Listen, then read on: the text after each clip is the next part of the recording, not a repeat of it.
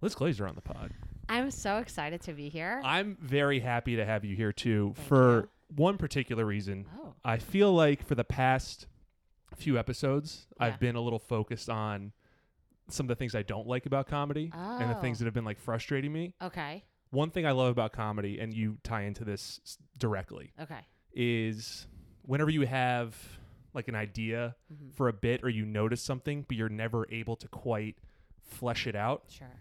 And then you see another comic do it Oh, way better than than you had ever could. okay. I had that with you a month ago okay. with your joke about driving your wife's car yes. that has like an automated I hate it. start. I really hate it. Mm. Yeah.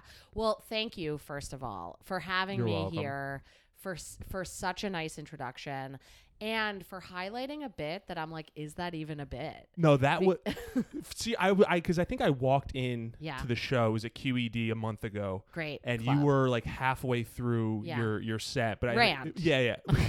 but it was if it, felt it, was that like the first time you did it because it felt very yeah. prepared, but not in like a. It felt like a Oh, very yeah. authentic, real like yeah, thought I out. Think, thank you. Um, yeah. So it's not the first time Mhm. that I did it, but I've felt sometimes with that bit, and the gist of it is basically I hate new cars because they like I just don't I don't like the feel of it. I need a key that turns in the ignition. Manual. You need like an Yeah, actual. Like I you- just want to know it's on, and Mhm. now it's like what even is on because it's Yeah. like a theoretical construct. Like I could just the key is a theoretical construct. You Mhm. just have to be thinking about it to turn the car on. It's not even a on. key. It's a key as a concept. It's not a key that actually turns. No, it's not. It's like why do we even have it? And so then eh, oh, and what really caused the bit to arise was that I lost the keys to my wife's car I have a story about this in too. yeah. my wife's car and i'm like for that very reason alone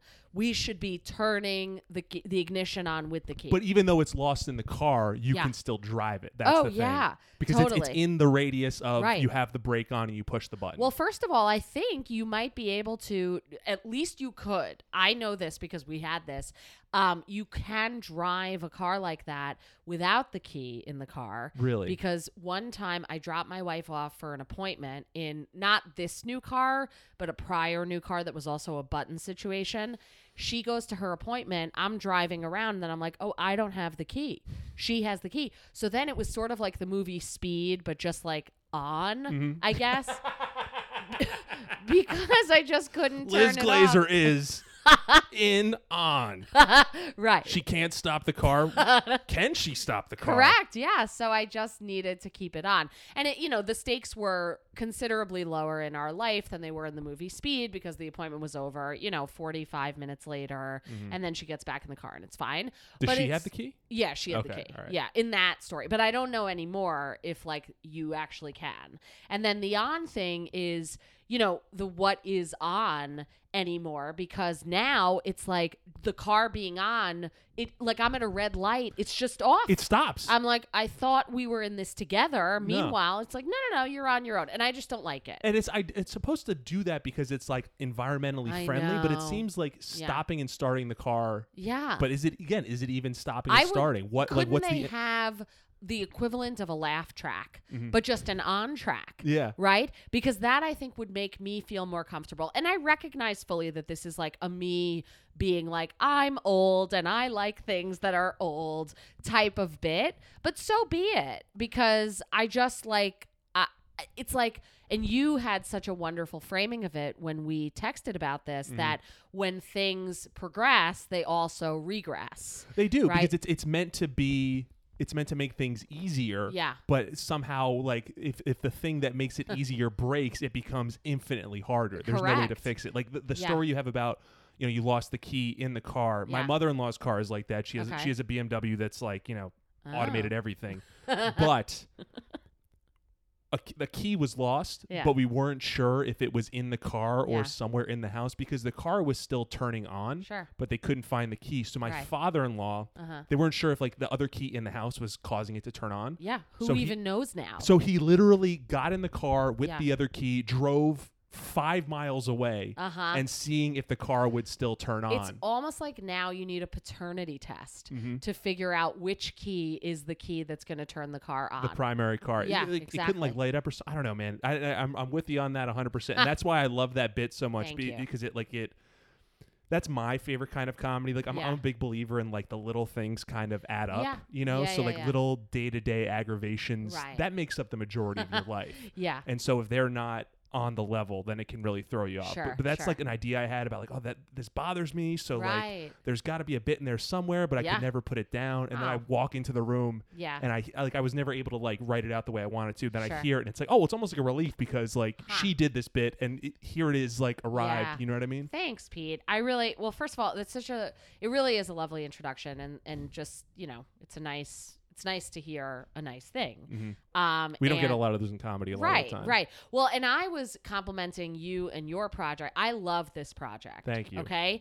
Can I just say, and you know, like I don't know all of your range of feelings about it, Mhm. but this is my favorite type of entertainment to consume. And not even, I don't mean it entertainment to minimize it. Like, I think it's more than that. It's like, this is everything about art that I think is worthwhile. Oh my! All right. Yeah. Thank you. And and again, I mean, you know, I, I don't know. You can speak for how you feel about it. I don't want to speak for you. I mean, so I guess I can kind of take it back to the beginning. Okay. I've, I've ta- I mi- I might have touched upon this like in, but not with this kind of depth in previous Sure. podcasts. It was Yeah. just like I've been doing stand up for a long time. yeah.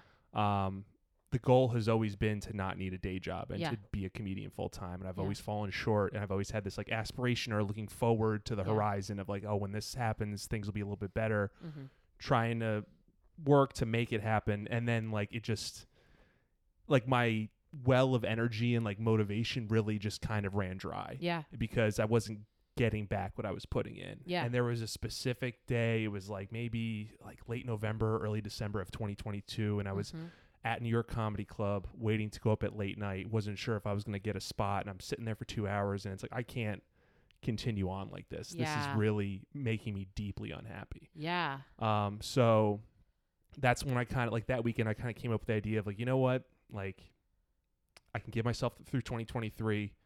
Um, I'm about to turn 37. My wife and I are going to try and have a family soon. Like, I Yeah. need to really try and like set a deadline Yeah. just to make one last push, Yeah. you know? And so like having that kind of got me going at first. And then I kind of got this idea of like, what if I just went public with it? Yeah. Because initially it was just like a private thing that I kept to myself and I wasn't Mhm. going to really tell a lot of people about it. And it's like, yeah, maybe that would be the thing that kind of puts it over the, the edge of like getting people interested or on my side or like kind of rooting for me a little bit or they Mm-hmm. Yeah. can see their struggles in it. Um, and so getting it off the ground was incredibly difficult. Again, all the the admin stuff that goes into like podcasts, Sure. you know, and like I, getting this camera and doing the tests and the audio and all that stuff. Well, good season to get the camera because maybe some sales yeah. around December. Oh no, I didn't buy it until Oh. February. Okay, Or well, March. yeah. mind. No, no, yeah. like, all the New Year's resolution people where it's like, I'm gonna film stuff this year. Yeah. Like, Well, we're gonna charge you full price for it. Um, but anyway, it's been so much work. Yeah. Um, there hasn't been a lot of return on it in terms of like numbers. Like, Yeah. like I mean, yeah, people can see like the views on YouTube videos and like the podcast downloads aren't honestly much higher. yeah. Um, there is a satisfaction in like really trying hard and like giving my all at something because I know that I've I've never worked as hard at anything as I have at this particular thing. Well, I what I love about it first of all is the the real just honesty and I I don't know, but I imagine that that freedom to just be like, "Listen, here's where I'm at Mm. with this" is gratifying. It is, and that's been a big source of stress too with comedy, where it's like people ask me like, "Hey, uh, tell us about a show you have coming up." It's like, well, none of the shows I do are worth inviting people right. to. They're like, in what do you want to see? yeah, it's like Yeah. uh, yeah, if I'm headlining Caroline's, like the one time I did that in my career, Yeah, I'll invite everybody I know. Thank you. yes. Yeah, but like it was like most of the time I have nothing good to Mhm. share, and I, I had like shame around that. Nothing. Yeah, no, like literally nothing. like like yeah, open mics and bar shows Sure. and like random club spots every now and then. So there was a shame around like Yeah. not feeling like I was successful and wanting to hide that from people Yeah. because I felt bad about it and then you internalize it. So now it's just like fuck it, here it is. Like I have Yeah. so far failed at comedy. Yeah. Well, I mean, so for me, Mhm. I had another career before doing comedy. Yeah, tell us about your, yeah, your origin yeah. story. Well, but so I want to say one more thing before because I just want to make sure to not forget this. Mhm. Is there's a Mike Birbiglia quote? I think it's like from a tweet, and so I'm never going to be able to find this thing. Mhm. Um, but he, I think it was when maybe the new one came out on Netflix or was going to Broadway. It was like some kind of big moment for a more recent show of his. And then Netflix picked up like all of his older shows Mhm. and put them on. And he had this tweet thread, I don't know if you saw it, but about basically like the story of each of those shows and how like none of the networks wanted them and like that his I think some comedy special was on Comedy Central made by Comedy Central but they took it down because the numbers were too low. I think it's Sleepwalk with Me, right? Or Maybe. the I don't even one. know. But But, there- I just yeah. remember it from uh, this tweet thread of his because it was a successful moment uh, for him. And then he highlighted all of these other things that were like not so successful along the way. And the quote that I remember is nothing is anything until later. Yeah. And I always think about that because he's like, yeah, you can see everything now on Netflix, which is like obviously amazing, but also nothing is anything until later. And it went through the specifics of how nothing was anything before. Mhm. And now it's all on Netflix, which is amazing. and it becomes something it gets meaning once the success of a future project Yeah. kind of sheds light or in- or informs people- the early experience. Right. And I think about this with another influence for me is Lena Dunham. Mhm. Oh, Who- we just rewatch Girls. Ugh, I mean, yeah, it's the best. Mhm. It's so amazing. And I love that there was that article about how people now are rewatching Girls. Yeah. We rewatched it last, my wife and I, during the pandemic. Not to be a trendsetter in the rewatch, but maybe we were. You beat us. We rewatched it last year, so you were oh ahead yeah. of us. Oh okay. Cool. Yeah. Yeah. So so anyway, but um, it's amazing. And one of the the reasons that I brought her up in this moment, not only because she writes about her life in the past and the more recent past, Mhm. but also because she like I don't know about now. I don't know what's up or not on her YouTube or whatever. But I remember like when Girls was popular, you could go back on her YouTube and find like early stuff with like, Like the 400 views or whatever it was. And I I really love when people who make work and that work later takes on some popularity, virality, whatever it is, and they leave the older stuff. I am not one of those people um, because I'm obsessive about deleting. Um, not emails. I do have a bit about that, but like basically just like, you know, I maybe there is a time when I would leave up the drafts, but I feel now like it's I don't know, like maybe I can't afford that or something. is it um like a, a perfectionism or is it like a Yes. curating kind of thing where it's like you don't want you want people to think like this level that I'm at now this is how I've always been? Well, it's uh, I imagine no, it's not that I want people to think that. I think it's just like I feel and I'm saying this but not necessarily saying I'm right about it. Because meanwhile, I admire these people who didn't do that. I mean, I don't know that Mike Birbiglia is exactly in that category because like He did do Letterman at 24. y- yeah, and it's like that's like his TV stuff. He's not putting on his open mic sets or whatever it is. Right. But um, and, and again, it's not like whatever Lena Dunham had, which I honestly am not. I, I don't even remember what I'm thinking about. But like, I think it was like vlogs and yeah, vlogs or like She had some like really I don't want to say poorly done, but like clearly student films at Yeah. Oberlin or wherever it was she went to yeah, and it's just like okay, it's there, and I guess like maybe because we do comedy and we're so primed for like okay, well that joke got better, so why would I leave up the version of it that's not as good Mm-hmm. if there's the better version? And I guess there's part of that which is perfectionism, but it's like if you've made the joke better, then why do you need the earlier version? Would be one way of saying it. yeah, I don't like know. like the, the you want to show them the finished product. Yeah, but I but I also like I don't know. I guess yeah, it's a perfectionism, it is curation and and also it's like if somebody is going to look for me on the internet and they have one shot to see one thing, why would I leave up this thing that's not an accurate representation of where I'm at right now? If you're already whatever, and then it's kind of a novelty that people find the old stuff, Mhm. then maybe that's a different thing. But as I'm saying it, I'm like, I kind of disagree with me. I know it's like it's hard to um square your Mm-hmm. and I think this is true in comedy and true in art in general, your Yeah. personal ethics with your ambitions or like your your career goals. And I, Yeah. I, I think there is I, maybe it is only when someone has reached a certain level of success that their earlier quote unquote failures are like Mhm. but you, you say failure like you know i'm sure when lena dunham made those vlogs and it got 400 views in college she was like Right. happy about that yeah, you for know? sure. but like th- i think there's something very interesting about this um i read a book called mindset and Uh-huh. it talks about the idea of like growth mindset versus Yeah. static mindset right. this idea of a growth mindset where Mhm. like yeah this stuff is not good now but there will be better stuff coming in the future and then Yeah. it'll be like a continuum or like a story or a narrative Yeah. that a viewer or a fan can track Yeah. and you'll um they'll appreciate the work more to see where because again for anyone who's aspiring to do something uh, whether it's art or whatever if they only see the finished product that can be Mhm. like a little um not, not degrading isn't the right word demoralizing Yeah, I think that too. I mean, so I, you know, to the extent that I've had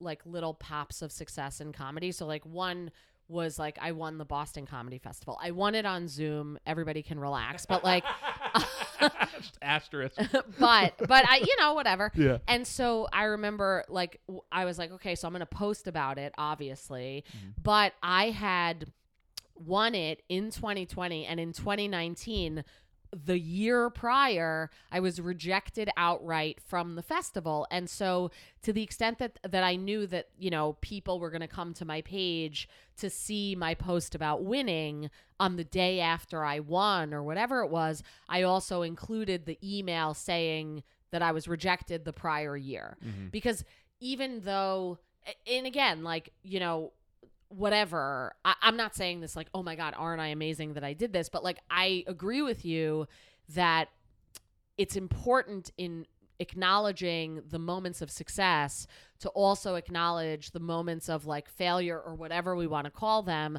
along the way but the reason that i was saying about my prior career which like the you know quick version of it is i was a law professor and now i'm a comedian and I was a lawyer before that, which is like pretty standard. Everybody does that. So um, I left this job where everything was about perfectionism because I was hired when I was teaching as a tenure track professor, which, first of all, is a very hard job to get in mm-hmm. terms of, I think it's like a 0.00001 percent type of yield. Like it would be such a fascinating documentary. I think if someone did a documentary about the hiring of law professors because it happens in this one hotel that's super old. I think it's a Marriott in DC. And like literally shadowy smoky rooms in dc yeah, like, it's where it's all exactly. And like the elevators don't work. And so if you're one of the few, you know, candidates who went to Yale from pre K through law school and you got straight A's, even though they don't have grades or whatever it is, and published every year from when you were four years old and all the rest of it. Like if you're the perfect candidate, then you're going to necessarily miss your interviews because you can't get from one end of this hotel to the other one because nothing works. you think that's by so- design almost to like test I, it I don't even know, but I just think it's like, yeah, maybe.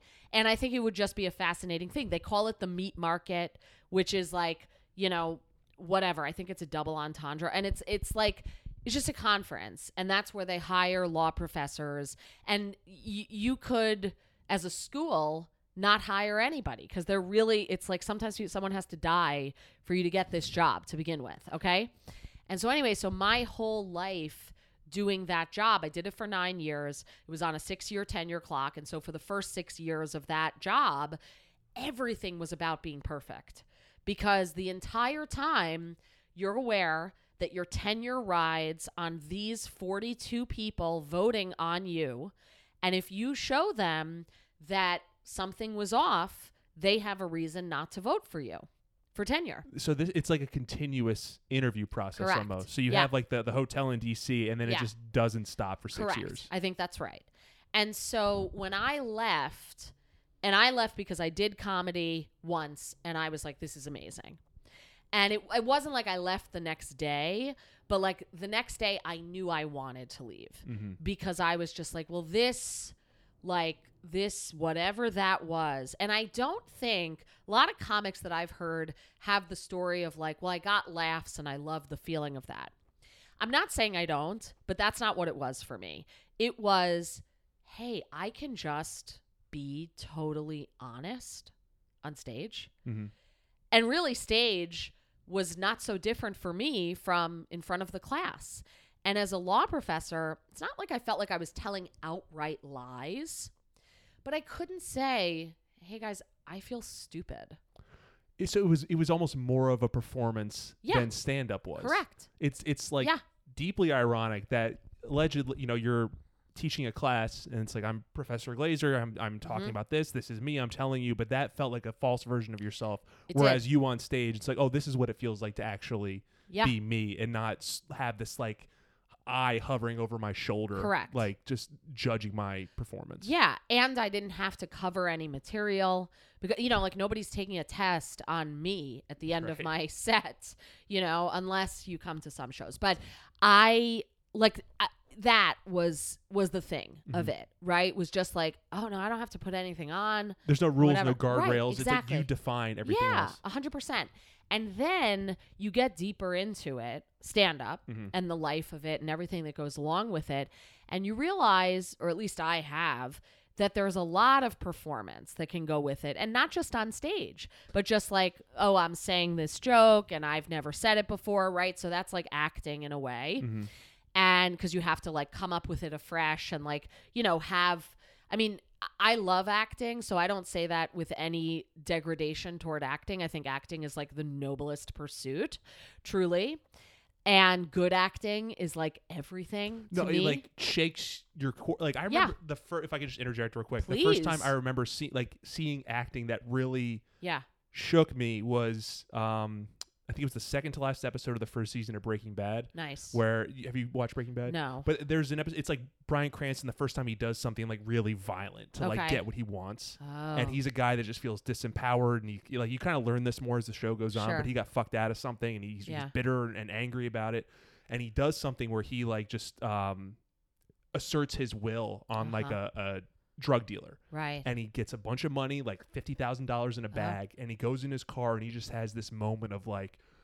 Like just Yeah. so excited, but like Yeah. angry and like just letting all this frustration out, and just seeing Bryan Cranston pull that off. I remember where I was watching it, just like sitting Wow. curled up and staring at the screen and like just f- feeling it reverberate yeah in my chest. yeah And so I, I do agree with you when you say like really good acting yeah jumps through the screen Yeah. or off the stage Yeah. and, and lands in someone's soul. Totally. And I and I yeah, I, I guess I just meant to double click on the acting piece because I, I I feel like the way that I said it, it might be taken to be like a negative or Mhm. something like that. But like really great acting is a great thing. It's an amazing thing. And it's like a way of having truth come through a performance. Mhm. And so, anyway, like as I got deeper into stand up, I, I feel like I simultaneously got better and worse. Like I was better at like writing a joke or landing a punchline or figuring out the math of stuff, but I was worse at being that version that was just raw me. Yeah, I know. I know exactly what you mean. Yeah. I, I, I still deal with that a lot. I feel like sometimes when I tell a joke for the first time or the first couple times, Yeah, it just comes out Yeah. so much better because I Totally. haven't decided how I'm gonna say it a yet. hundred percent. And then when you decide, it, it then it just kind of loses that yeah. that magic. Yeah, yeah, I think that's right. Um, and by the way, I think that the car bit was a version of that because it's not something that I do all the time. Mhm. And that time, I really, I don't think, I even think was like planning to do it that night or whatever. Maybe I don't remember exactly, but like, yeah, it, it definitely had that freshness, and Mhm. I think that's helpful for me to understand that that was resonant for you. yeah, came came from Yeah, your spirit. I could totally. feel your frustration. yeah, Because again, like I've dealt with that same. My last car was a 2008 Dodge Avenger, and it had the Yeah. actual key that you turn. And amazing. trying to drive a, right. I would just, you know, I yeah, it, it came off the stage. And I felt it. totally. Yeah. But so in pursuing this, and this is like my long-winded way of like giving you a compliment, is like I feel like I've lost some of that first wave of doing it where I'm like, I'm just going to be honest about everything. Mm-hmm. And I think it makes sense that I might have lost some of that. Um, but I don't think it's right. And I wish it didn't exist in my comedy. What do you mean by it makes sense? Meaning, like you've kind of Like, I can understand why, you Mhm. know? I mean, first of all, in my album that just came out, mhm. I a very particular experience. Number one on iTunes, available everywhere now. Thank me you. just put that Thanks, out there. Pete. So, in that, I don't think that this stuff applies because there, I, I mean, so we, my wife and I experienced a stillbirth of our first daughter, Leo Pearl, of blessed memory, and I was shocked and sad and all of the things that are, go along with having that kind of jarring, very, very tragic experience. And also, I was like, how am I ever going to laugh again? Like, not even just as a comedian, as a person. Mhm. And then slowly, I slash we, my wife and I, did.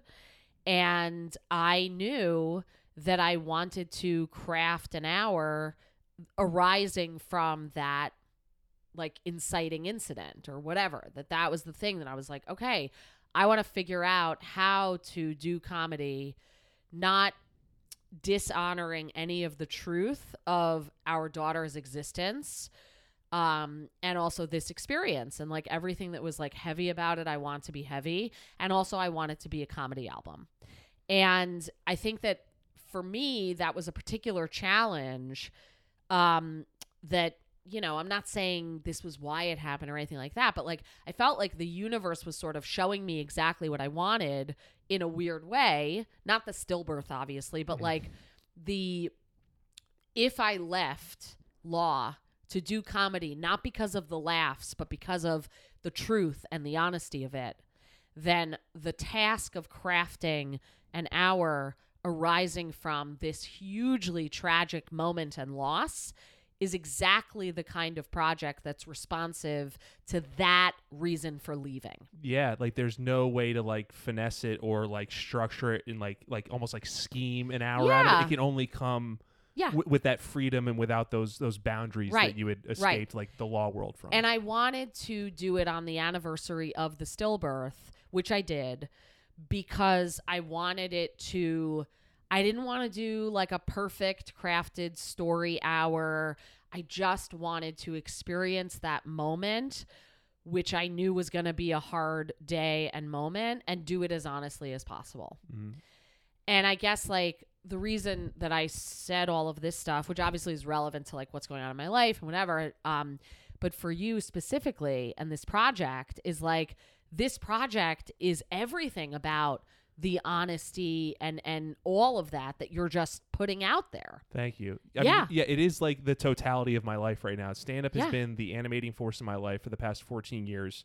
Um, it's it's it's that. It's my frustration with with day job stuff. Mhm. It's my um, you know, because again, I started stand up. I was like a single 23 year old idiot, Okay. and now I'm like a 37 year old married man. It's it's it's like Yeah. every piece of my life is kind of bound up in this thing, or it's, Is it's it informs it. sure. Is there like a special that's going to happen at the end of the year? No, I mean, I guess there can be because I'm, I'm like working on stuff. I don't know. There's a part of me that's like, if it ends in December, like just kind of that that be the end of it and just put it to bed. Like, I, Really? I, I don't know if I would like release anything after that. I'm not sure. Huh. But you, you think like like work towards something and then put it out, and that's like the yeah. the well, send-off also if it doesn't work. because, yeah, because like, I mean, I love like the concert documentary as a genre, Mhm.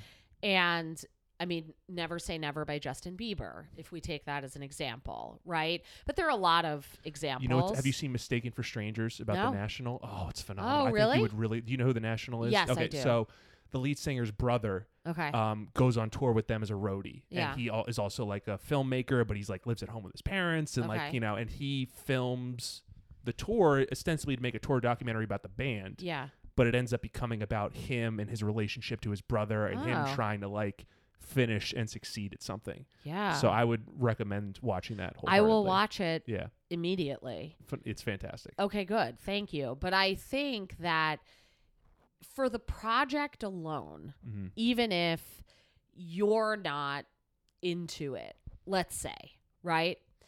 I think it's really worthwhile because I think that it encapsulates this project. Okay. Yeah, I'm I'm one thing I'm working on with this is um being open to suggestions and like because Oh. in the past I've kind of this is how I want to do it and this is what it is Well, and fuck- also, you don't have to listen to me. No, but like I I do I want to every cuz every bit of advice I've gotten from other comics, from friends, from family members, like Yeah. it, it, it it's, it's coming from a place of genuine interest and like wanting Yeah. to help and like being invested in like what I'm doing. So like 100%. I, I have to. I, I would be foolish not to like at least take everything in and like seriously consider it. Sure. And I admire that attitude, but also I really mean it like again, as you're saying, like totally out of love. And also because I just think like if I were watching this, I I- mean, I want to go cuz presumably that would either be your last show Mm-hmm. or like well it's not going to be. Right. I mean, that's exactly. the thing. yeah. You know?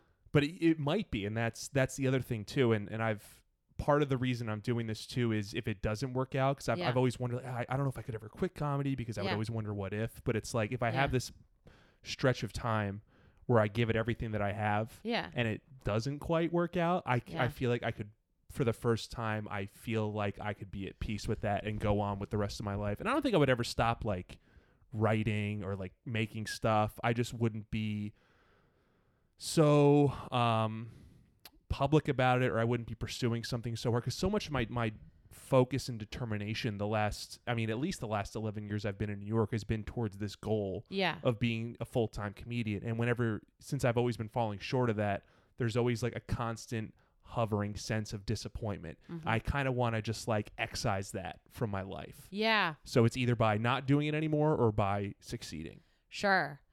And I wonder about this. And and I really I don't know. So it's like, okay, the goal is not to have a day job. Yes. And so presumably that goal can be cashed out into like this number of dollars. Yeah. So what Yeah. I've kind of set as like parameters for myself, because I understand like making a living is very fluid. Sure. There's a few things to me that would qualify, and it might not even be making a living, but it's just like making a very large jump forward or having Yeah. a viable, clear path Yeah. forward. Um, it would be like developing some kind of online following. Yeah. What what that number is, I say like fifty thousand followers Yeah. on Instagram or something like that. Right? Yeah. I've seen people make huge jumps in short same, amounts of time same. Yeah. um, having representation. Like Mhm. I, I've been do- everything I've tried to do, I've I've had to do on my own. I, I Mhm. need help like opening doors. So if I Mhm. had like management or like an agent that could kind of like get me into places, I Mhm. trust in my ability to be to like follow through or be able to like succeed in that way. I just need help getting in the door. Mm-hmm. Or it would be financially if I was able to somehow put it together through podcast, YouTube channel, whatever Mm-hmm. um there's that thing of like Chappelle said he told his dad like oh well, if I make a teacher salary every year like is that is that enough for you because you want me to be a teacher he goes I guess that is enough so like the average teacher salary is like sixty thousand dollars which I Mhm. think amounts to like five thousand dollars a month Mm-hmm. so if I was able to pull down five thousand dollars a month doing comedy that would also be a reason Mhm. for me to move forward Mm-hmm. um granted these are very lofty goals Mhm. and and you know I don't have a whole lot of time to do them but that was Mhm. kind of part of it just like Mm-hmm. pedal to the metal and and really really go for it Yeah. I just love it. thank you Yeah. Thank you. Well, and I think, I mean, the reason I was asking about the financial thing is like, if that amount, so if it's five thousand a month divided by thirty is what is that like six hundred a day? That I don't even know if that's right. Uh, it sounds about right. Okay. Six, five, five, 30 Yeah. times six. Yeah, Right. something like that. Yeah. So it's like if you could, at the very least, for this show, make six hundred dollars that day. Or wait, maybe it's maybe it's two hundred. I don't know. But anyway, a-. A, cer- a certain amount of yeah, yeah, whatever the money is. Mhm. that like I don't know. I just feel like I want you to make sixty thousand dollars from this show. That's what I want. Thank you. I appreciate that. Yeah. And also, like, I understand it's not about like really deep down at the Yeah. core of it.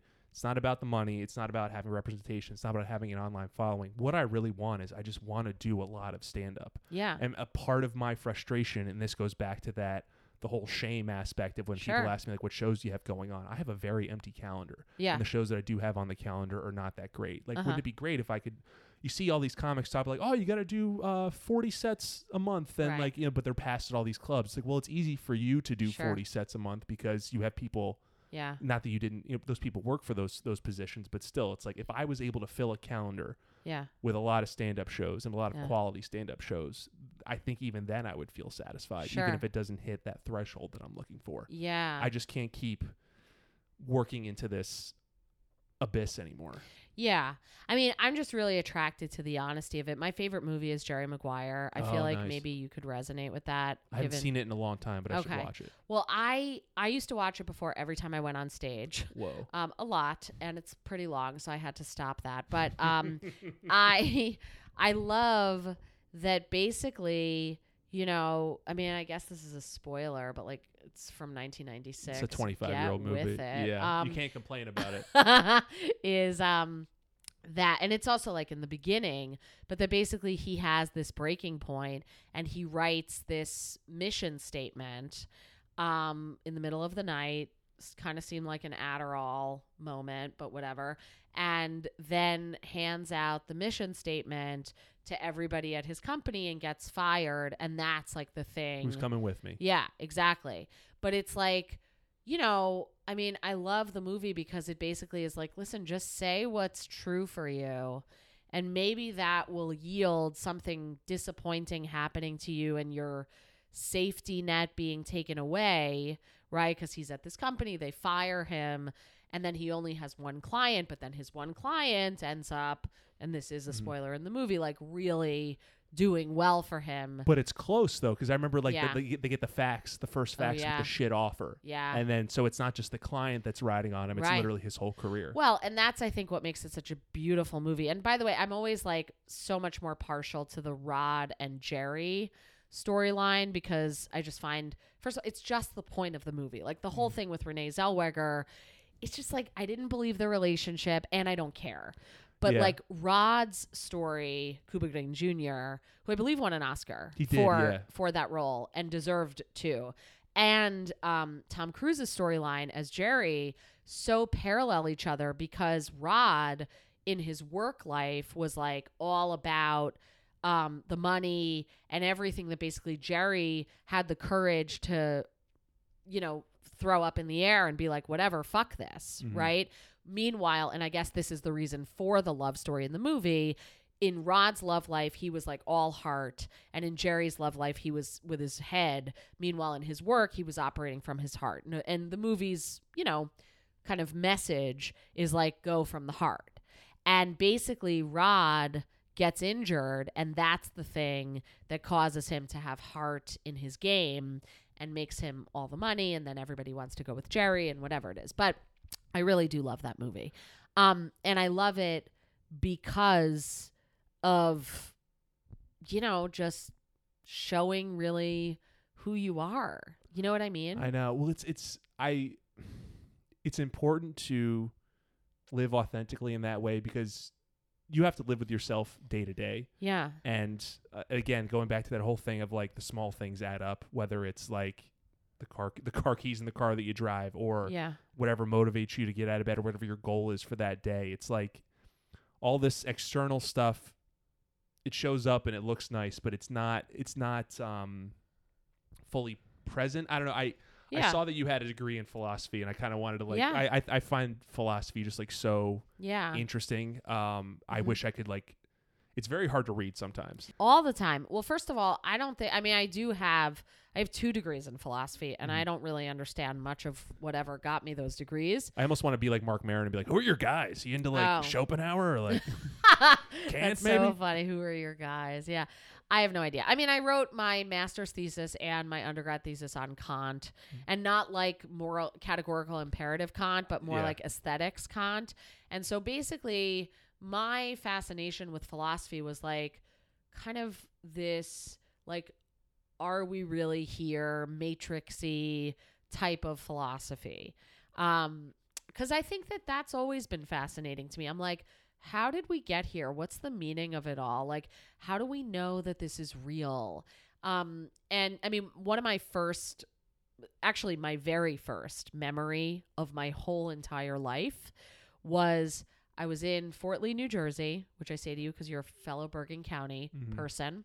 We lived at 555 North Avenue, which is a building that actually I often pass on my way into the city now. But um, I was sitting and I was looking out at the highway and also this like motel that was next door. And I'm like spacing out something I did a lot as a kid. And my mom passes by. She's like, Elizabeth, what are you t- thinking about? And I was like, Mommy, one day today will be a long time ago. Oh my god. And She was like, Hang on, I got to call my sister to brag about this, you know, with her How old were you genius- at the I was time? four Oh my god. and and you know and the thing that's so beautiful about it i mean i don't mean to marvel at like my genius of it i get that it's like a lot for a it's a precocious thing to say, but Right. it's it's it's right innocent it was, in that way. yeah exactly and and but what's fun to me is like i really do pass by that exact view where it's like you could imagine little me looking at me driving into the city hmm you know to do shows And that day is a long time it's ago. a long time ago, right? Because that was would have been like 1982 or three or whatever it was. Anyway, so I that was the kind of philosophy student that I was as well. I wasn't like, uh, uh hey, I'm going to tell you I'm right, which I think actually was like part of the reason that I found law a little off for me because a lot of people you meet in law school and who are lawyers are like they're not that different from comics in the sense that they're like arguing that they're right. hmm That's what you learn how to do, right? And you learn how to argue both sides, which comics in some ways also do. It's really, I guess we see things as we are. So it's like, this is my lens. Right. It's like the point of view that you have is the point of view everyone else has. Right. Sort of but it, it is that. It's like, you know, really building a set and building a case for something are not that different from each other. well, it's like you have to be able to argue both sides because Yeah. you have to anticipate Correct. counterpoints and being able to make counterpoints to those counterpoints. Right, right. And I think a lot of, not all stand up, but a lot of stand up does take the form of an argument. Mhm. Yeah. And so I didn't really I I didn't and don't find that kind of comedy like the most resonant for me. It's not the kind that I think I write in my soul. Um but I really do enjoy a sort of curiosity and wonder in my life and preserving that and writing from that place. Mhm. You know, not exclusively. I mean, the car bit is a rant, but I don't know that I always rant. Um, It's good to have a rant every yeah, sure, Gotta but let it you know, out. I don't know that that fits into like what I do mostly But, or but whatever. the thing, the the line in that bit, the one that really stuck with me is what even is on. Oh, that, yeah. That's that's a philosophical argument. Yeah. Like is uh, yeah, the car is Yeah. technically you know active or operating, but it's Yeah. like the engine isn't running. So what even is on? you right know? yeah yeah yeah so so yeah i think like in terms of being a philosophy student it was more that kind of stuff. Um i did really enjoy aesthetic philosophy and this idea of like um what is true for all of us versus what is true um subjectively or intersubjectively. Like i remember that in kantian aesthetics was something that was like a big thing like when it's like when you say something is beautiful this is what kant said as far as i remember you're not saying this is agreeable to me Mhm. you're saying something is beautiful as in it's true. And I don't know if I believe that is true necessarily, but I take the idea to be powerful. Yeah, because I, I feel like this is Yeah. I I feel like um beauty or you say something is beautiful like that falls more under subjective, but whereas like something is true is objective. Yeah. it's a fact, but he kind of I don't want to say Yeah. conflated the two, but he he blurred that kind of distinction. Yeah, almost. and he meant to. hmm As far as again, I mean, this is like a many decades later re remembering, Mhm. and like I'm, you know, I don't feel like I have like a lot of degrees and all that, but I'm like I don't know much. Uh, I really, No, I, I don't think anyone remembers anything they learned Yeah, in college or, I or anything I like mean, that. I really, but I I know that my sense of curiosity and wonder is uh, to me that's my greatest asset and it's like what I bring like I listen to a lot of self-help books and in that way I think like I actively pursue philosophy Mhm. because I really appreciate getting better. Like that's the thing that I like. Well, because what philosophy is to me, like when it's practically applied, or I, I, to me, the best philosophy can be practically applied. Yeah. It's almost like in like I don't want to say instructive, but it's it's like a guidepost on like here is the best way to live your life or the um maybe I'm not phrasing this the right way. Yeah, that, that, that seems more like kind of wagging your finger, but it's like what's Yeah. going to help your life flourish in a way Totally. and avoid like wrong Yeah. decisions and negative consequences. Right. And I think it's interesting that we're talking about this in a conversation with perfectionism, which is a school of philosophy. hmm And also that, like, you know, similar to that, there's this, like, you know, what is a chair, right? Like that kind of platonic ideal and thinking about, um, you know, fitting oneself into an ideal of a thing outside of oneself and the extent to which, like, that pursuit is a weird one, right? Like, because uh, there's this guy, or they are not a guy, um, but there is a person who I don't know personally. Their name is Alok, and I believe that just that name should yield results on social media. But Mhm. I, I learned of them through my friend, dear friend Chris Duffy's podcast for the TED Network. Um, he Chris does a podcast called How to Be a Better Human, which is an amazing podcast. Chris interviewed Alok, who is a comic and artist and thinker and just spectacular person with like amazing things to say. And today, in one of my stories, I reposted something that I saw of Alok's, and it was basically this, you know, monologue er, in the context, I believe, of an interview where Alok was saying, you know, something about like the gender binary is only there to exert control over people in like categorizing them. And it's like meaningless because the purpose of life is to find beauty. And beauty it lies in being yourself. Hmm and I think that, like, as a philosophy, there's really none better, in my opinion, than Mhm. that. Well, it almost like goes back to that what you were talking about with why you got out of the law profession into stand up is like, you know, you have these guardrails around you or like Yeah. these these standards that you're supposed to meet or these Yeah. expectations and that doesn't feel authentic to you. So Yeah. like the only solution is to literally toss them to the side and not Yeah. care about them anymore, you know? Yeah. Yeah, I think so. It's it's like a, a, a singular idea that can kind of attach itself to many different Yeah. areas of life. Yeah. I think that's right. Mm. And, Wait- oh, Mhm. sorry, go ahead. No, you. Oh, I was gonna say because I'm I'm very curious. Just um, before we wrap up here, like we, I mean, we still got some time, but Yeah. I'm I'm very curious in that when you did make the decision, because you said when you started stand up, it wasn't like you left teaching Yeah. law right away, but you knew you were done. Yeah. How long was that transition period, and Yeah. and what did you like financially to bridge the gap? Like Yeah. like how did that actually play itself out? Sure. So I, the day after I did stand up for the very first time, I, w- I was writing on fumes. I thought it was amazing. Like, Mhm. you know, I mean, it went f- fine. Like, it went well for then. I didn't know what good was. But I just think. doing it is Yeah. is the yeah, the and it did go well. But also, it's like it was then, right? Mhm. So I was like on fumes the next morning, and I had this very powerful, like daydream vision, whatever you want to call it, where I was on the Tonight Show, not doing stand up, but already on the couch. You're paneling. yeah. Nice. And thanks. It's a credit that I'll take and in her daydream. And um I was asked, and this was during my seventh year of teaching, by the way. I had just gotten tenure after six years. So you- this was seventh year. So you got you hit the goal of tenure Yeah. that you were like everything was clamping down around you for so hard for so long for and then right after that it's like stand up Yeah. like i'm already done with that Yeah. That's that's so all right, yeah go ahead that's yeah, so interesting Yeah. And it was just because someone suggested, like, hey, did you ever think of doing stand up? And I was like, no. And she's like, well, I would give you 10 minutes on my show. And I was like, still no. And then she's like, a lot of people would want this. And I'm like, I love things a lot of people want. So I said yes. And then I did it and I loved it. And I told my therapist, actually, I was like, it was like having a professional orgasm, which was basically a regular orgasm, but I was 100% sure that it happened. And so, anyway, I had that experience. Next day, I have this like vision paneling on the Tonight Show.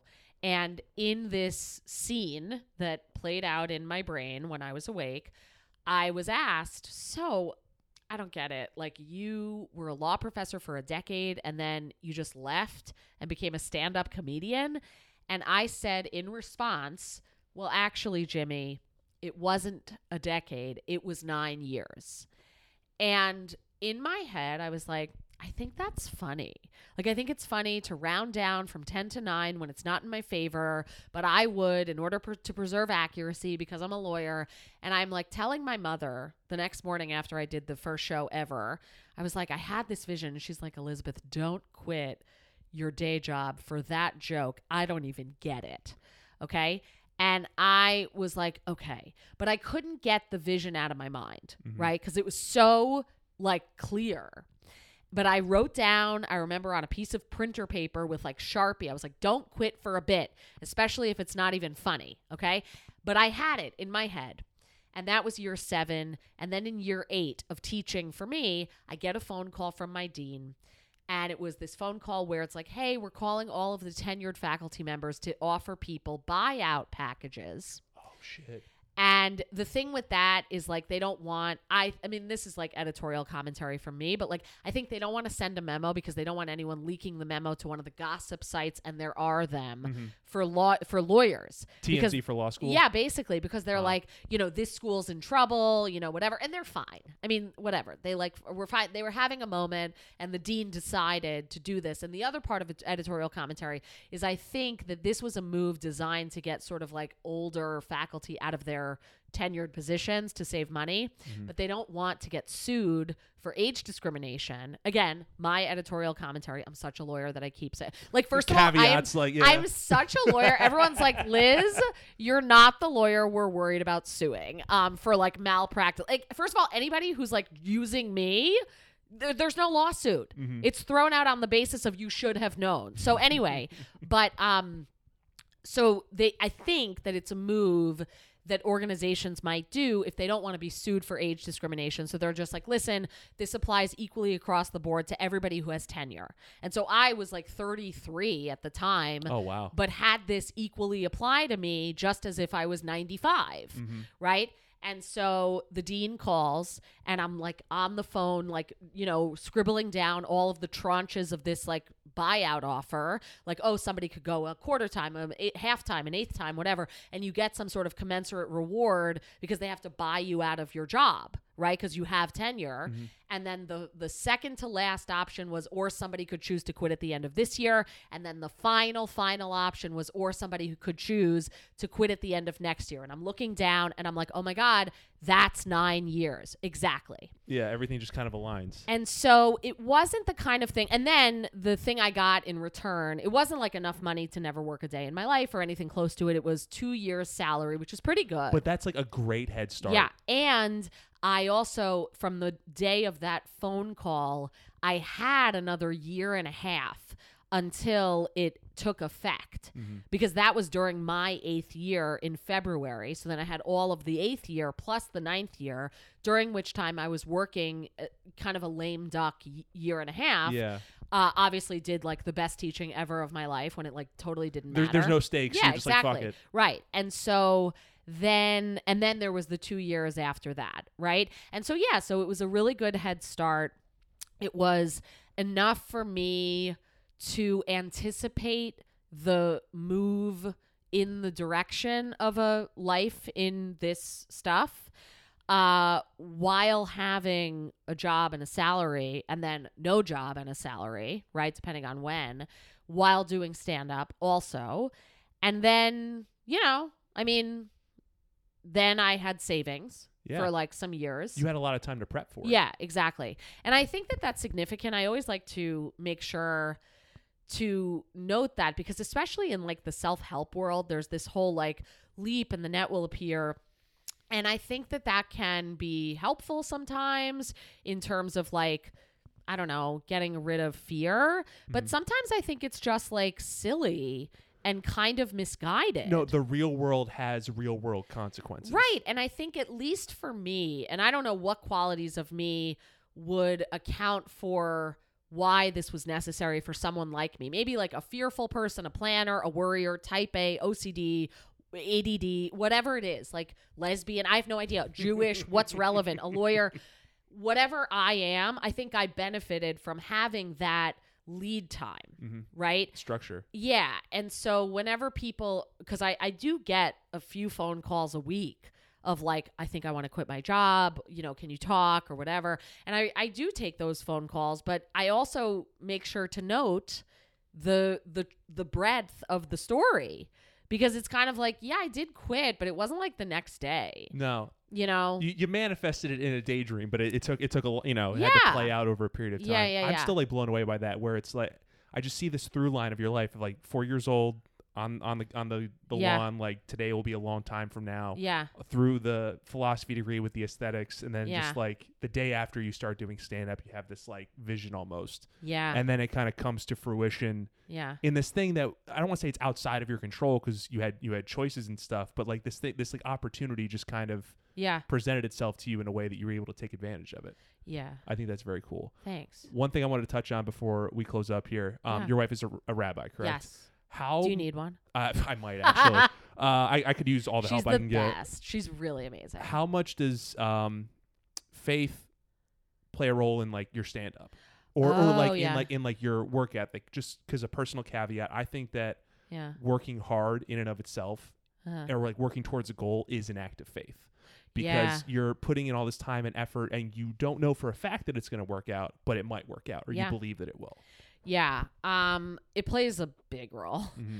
Uh, and I, I mean, you know, the fact that Karen's a rabbi, yes. Like, I feel like I've had a connection to Hashem, God for Jews, since as long as I can remember. And like, you know, I I am self-aware enough to recognize the narcissism of it, which is to say like I believe that there's a God and I believe he's extremely interested in me.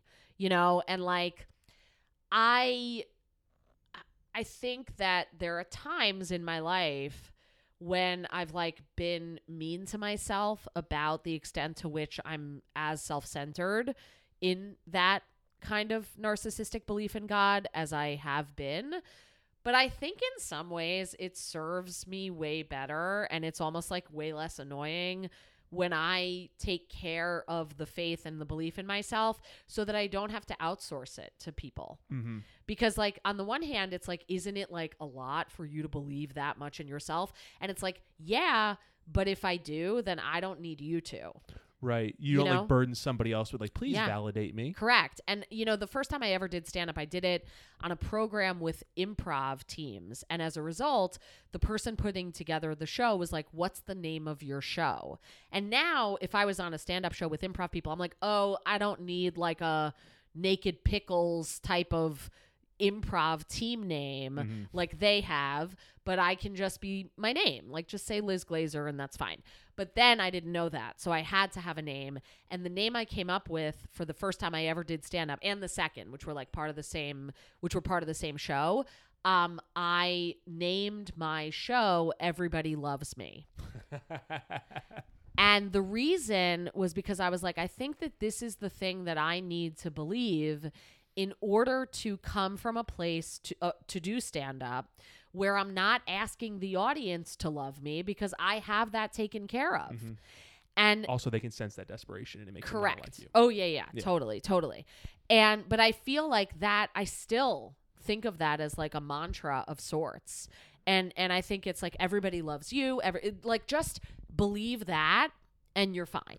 you know that's um that's something i struggle with like i i, I can fall into like self-loathing Yeah. and like like a lot of self-criticism Yeah. um, and thinking that any, anything that I want or anything I'm striving for, it all falls on me. And Yeah. if, if it doesn't work out, it's my fault and I'm the problem. Yeah. Um, I am though. Is yeah. the thing. Yeah. Pete, so it's my fault. You can take that worry away. Okay, I'll, I'll take it off me and put it on you.